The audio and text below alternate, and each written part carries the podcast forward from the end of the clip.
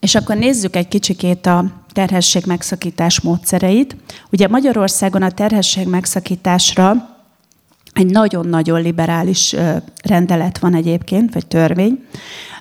Fel voltunk itt háborodva nagy lelkesen, hogy Amerikában milyen módosításokat hoztak, aztán kicsit az ember megkapargatja a magyar törvényeket, rájön, hogy gyakorlatilag ugyanott vagyunk már évtizedek óta. Tehát, hogy Magyarországon alapvetően az a szabály, hogy az első tizenkét hétben bármilyen indokkal meg lehet szakítani a terhességet, tehát nem kell semmilyen orvosi. Az anya azt mondja, hogy súlyos válsághelyzetbe került, a súlyos válsághelyzetet nem kell megindokolni, nem kell bebizonyítani, egész egyszerűen erre hivatkozva tizenkettedik hétig meg lehet szakítani a terhességet. Abban az esetben, hogyha fiatalkorú, kiskorú vagy bármi egyéb nehezítettség van, illetve hogyha az orvosi vizsgálatok valamiért a nő hibáján kívüli okból kicsit elcsúsztak, akkor ez tizennyolcadik hétig meghosszabbítható, sőt, még akár a huszonnegyedik hétig is kitolható, abban az esetben, hogyha a diagnosztikai eljárásoknak az ideje egy kicsit elcsúszott. És az egész terhesség alatt megszakítható a terhesség abban az esetben, hogyha egy magzatnak élettel összeegyeztethetetlen fejlődési rendellenessége van. Tehát mondhatjuk, hogy egy picit azért az amerikai törvények liberálisabbak, mert ugye ott nem csak az élettel összeegyeztethetetlen, de nagyon-nagyon vékony a jég, ugyanis az is benne van Magyarországon is, hogyha az anya egészségi állapotát ez veszélyezteti, ez a terhesség. És ugye az egészség az egy nagyon tág fogalom, tehát egészség az, hogyha az ember elveszti a fél karját, az egy egészségromlás, de ma már tudjuk azt, hogy a lelki egészségromlás is egészségromlás, tehát azt gondolom, hogy innen igazából már csak egy-két ilyen precedens értékű eset kell ahhoz, hogy eljuthassunk akár odáig, hogy valaki azt mondja, hogy őt pszichésen annyira megterhelni ez az egész folyamat, hogy egészségromláshoz vezetne. Tehát nagyon-nagyon megengedő Magyarországon az abortusz törvény, én ezt azt gondolom nyugodtan kijelenthetjük, bárki bármit is mond, mert gyakorlatilag teljesen rugalmas, mint a gumi, és úgy lehet alakítani, ahogy az adott igények igénylik. És akkor nézzük meg, hogy milyen módszerek vannak. Az első ugye az esemény utáni tabletta. Nem tudom, hogy nagyon, én nagyon szeretném, hogyha hasonlóan a Corvinuson interaktívak lennétek, úgyhogy bátran kérdezzetek, ahogyha bármi olyat mondok, ami nem egyértelmű, vagy amiről még szeretnétek többet tudni, mert azt gondolom, hogy az a legfőbb célja ennek a mai találkozásunknak, hogy olyan dolgokról beszéljünk, ami, ami számotokra releváns és fontos. Az esemény utáni tabletta, azt akkor szokták javasolni, vagy fölírni, receptre, receptköteles, hogyha valaki egy nem Nem, nem védett együttlétben van jelen, tehát ez a klasszikus buli után valaki valakivel összebújik, másnap reggel eszébe jut, hogy igazából semmilyen védekezés nem volt, és leesik neki a tantusz, hogy na ettől az embertől nem szeretne gyereket. Tehát ez az, amiről beszéltem, hogy erre fontos felhívni a figyelmet, hogy még a buli előtt kezdjen el gondolkodni ezen valaki, és nem másnap. Akkor az esemény utáni tabletta szokott lenni az első ötlet, amit elvégezhet egy, egy ilyen hölgy. Ez negyvennyolc-hetvenkét órán belül kell bevenni a gyógyszert, értelemszerűen minél hamarabb veszi be valaki, annál nagyobb valószínűséggel szakítja meg a terhességet. Ez nyilván a, nem, nem száz százalék, hogy terhesség megszakítás történik, hiszen nem száz százalék, hogy ő teherbe esett abból az együttlétből. Viszont olyan hormonális változásokat, tehát ez egy nagy hormonlöketnek képzeljétek el, ami megakadályozza a beágyazódást, illetve a beágyazódás leges legelejét még képes akár úgy is megakadályozni, hogy leválasztja a nyálkahártyát, és ilyen módon nem jön létre a terhesség. Ez csak receptre kapható, ez a gyógyszer. Receptre viszont sajnos ez is olyan, hogy minden további nélkül valaki kéri, és fölírják neki. A másik az abortusz tabletta, ami Magyarországon nem legális, de ettől függetlenül elég sokan azért ilyen-olyan módon be tudják ezt szerezni, illetve Ausztriában egyértelműen hozzáférhető. Ez szintén egy olyan gyógyszer, ez egy másik fajta hormon, aminek az a célja, hogy a méh nyálkahártyát lelöki, és ilyen formon, formán méh összehúzódásokat generálva, lelökve a méh nyálkahártyát, a megtermékenyített petesejtet, illetve itt már a fejlődő embriót, hiszen ez jó pár hét, hat hét, nyolc hetes korig is be lehet vetni, elabortálja, tehát gyakorlatilag egy vérzés kíséretében ez kilökődik. A következő ez az abortus artificiális, vagy interrupció. Ezt mindenképpen fontosnak tartottam, hogy ezek, ezeket a szakszavakat is halljátok és lássátok. Ez az orvosi megnevezése a terhesség megszakításnak.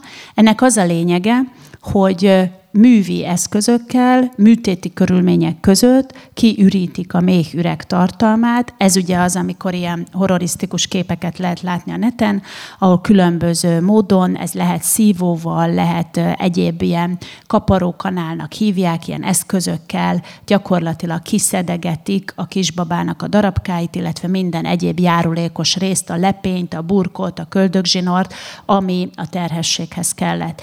Ennek az előkészületei több féleképpen történhetnek. Az egyik előkészülete lehet az, hogy a méhszájt érlelik és tágítják. Abban az esetben van erre szükség, hogyha valaki még sohasem szült, és nem volt terhesség megszakítása sem, akkor előző éjszaka, vagy pedig ugyanazon a reggel, vagy egy gyógyszeres méhszájtágítást kap, vagy egy ilyen kis pálcikákat dugnak be a méhszájba, aminek nagyon-nagy a nedvszívó képessége, és ahogy a nedvességet magába szívja, így megdagad, és szétnyitja viszonylag kíméletesen a méhszájat, egy akkora tágasságra, hogy ugye azon keresztül ezek a nagyobb szövetdarabok eltávolíthatóak legyenek. Elhangzott az a kérdés, hogy meddig gondolhatja meg magát egy ilyen hölgy, hogy a laminária felhelyezésekor meggondolhatja-e. Elviekben igen. Gyakorlatilag azért, ha valakinek, ez lamináriának hívják ezt a méhszájtágító kis pálcikát, ha azt felhelyezik, akkor azért nagy valószínűséggel utána már az a terhesség megszakad. Nagyobb a valószínűsége spontán. Tehát, hogyha valaki így ezután hazamegy, és azt mondja, hogy ő mégiscsak megtartaná a terhességét, akkor azért sokkal nagyobb eséllyel fog el, elindulni egy spontán vetélés. De hát igazából vannak ilyen történetek, hogy valaki konkrétan műtőasztalról ment haza, és utána megszülte a kisbabáját. Tehát, hogy azért van erre abszolút ellenpélda, hogy, hogy egész komoly orvosi procedúrák után is életben maradt a kisbaba, és szépen megszületett. És akkor ideírtam ezt az abortus spontaneust, ami ugye a spontán terhesség megszakadásnak az orvosi neve. Ezekkel tényleg nem untatni akartalak benneteket, csak hogy legyetek tisztában, mert azt gondolom, hogy ezek fontosak, hogy a köznyelv abortusz alatt mindig csak és kizárólag a terhesség megszakítást mondja, de orvosilag nagyon hasonló a két kifejezés, és orvosilag spontán spontán abortuszról, ez a spontán vetélés, vagy művi abortuszról beszélünk. Tehát maga az abortusz szó a terhesség megszakadásával kapcsolatos, ami értelemszerűen lehet olyan, hogy elindul ez a csodálatos fejlődési folyamat, amit Zoli végigvetített, de valahol valamilyen hiba miatt megakad, megáll, nem megy tovább, és akkor a szervezet egy természetes, egészséges módon le tudja zárni ezt a terhességet. Ez megint egy fontos dolog, hogy tudjatok róla, ez inkább talán a, a, nem, nem a munkátok, hanem így a, az információ átadás szintjén, hogy ezek a folyamatok, az esetek döntő többségében gyönyörűen meg tudnak oldódni maguktól, nem feltétlenül szükséges műtéti beavatkozás a spontán vetélések esetén. És akkor a rendellenes, rendellenességgel terhelt magzatoknál van az úgynevezett szülésindukció. Ez, erről ugye akkor beszélünk, hogyha ez már a huszonnégy, huszadik hét körül, inkább így mondanám, mert azért a tizenhatodik hét után is szülésindukcióról beszélünk. Itt már nem műtéti körülmények között történik a terhességnek a befejezése, hanem konkrétan a szülőszobán egy szülési folyamat zajlik le, és úgy veszik el, úgy vetél el a nő, hogy megszüli ezt a gyermeket, a saját abszolút tudatánál van, olyan gyógyszereket kap, olyan beavatkozás történik, hogy beinduljon gyakorlatilag egy ilyen nagyon-nagyon kora szülés, és ilyen módon történik meg a terhességnek a megszakítása ezekben az esetekben, ha már nagyobb a baba. Az volt a kérdés, hogy az esemény utáni tablettára kérdezett, hogy nem kockázatos-e, hogy fogyatékos lesz a baba, ha nem, elveté, ha nem vetél el a kismama. Az abortusz tabletta az, az gyakorlatilag egy olyan intenzív még görcsöt okoz, hogy ott, ott a vettélés az, az majdhogy nem garantált, tehát azt nem nagyon lehet elkerülni. Az esemény utáni tablettánál van, hogy valaki terhes marad, de ez a legfőbb kritériuma minden fogamzásgátló tablettának, így ennek is, hogy fogyatékosságot nem okozhat. Tehát magyarul olyat nem lehet adni, amelyik egyértelműen bizonyítottan valamilyen fejlődési rendellenességet okoz.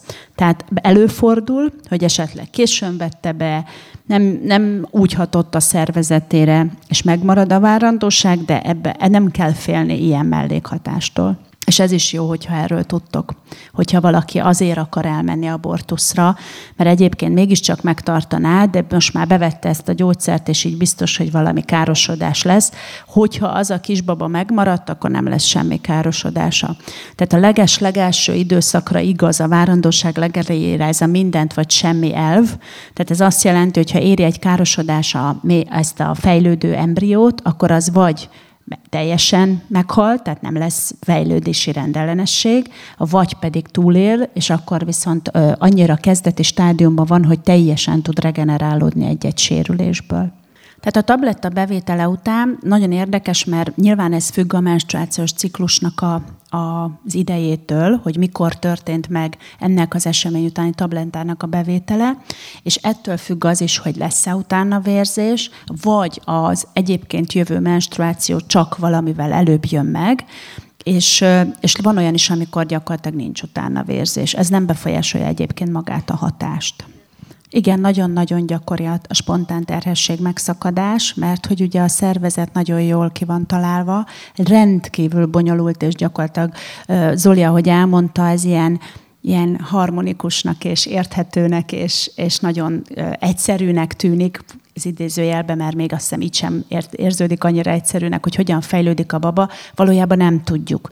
Tehát gyakorlatilag ez egy csoda, én azt szoktam a kismamáknak is mondani, hogy nyugodtan nézzenek magukra úgy, hogy egy csoda van a hasukba, mert, és ők maguk a csoda hordozói, tehát hogy annyira nem vagyunk képbe, hogy ez pontosan hogyan történik, hogy... Hogy, hogy tényleg elképzeléseink vannak, viszont annyira bonyolult az egész folyamat, hogy teljesen elhihető és elfogadható, hogy csak minden negyedik, vagy minden negyedik esetben ez vettéléssel zajlik. Ez nem mindig tudatosul az adott nőben, mert egy picit megkésett, kicsit bővebb menstruáció is lehet egy, egy spontán vettélés gyakorlatilag. És ez alapvetően nem is baj, tehát én szoktam biztatni a hölgyeket, hogy nem kell azonnal terhességi tesztet csinálni, ahogy a menstruáció egy napot csúszik, vagy van, aki még, még nem is csúszik a menstruáció, már csinál, mert csak pszichés terheket teszünk magunkra azzal, hogyha tudjuk, hogy esetleg elindult valami, és még rögtön a legelején nem, nem lépett tovább az egész folyamat.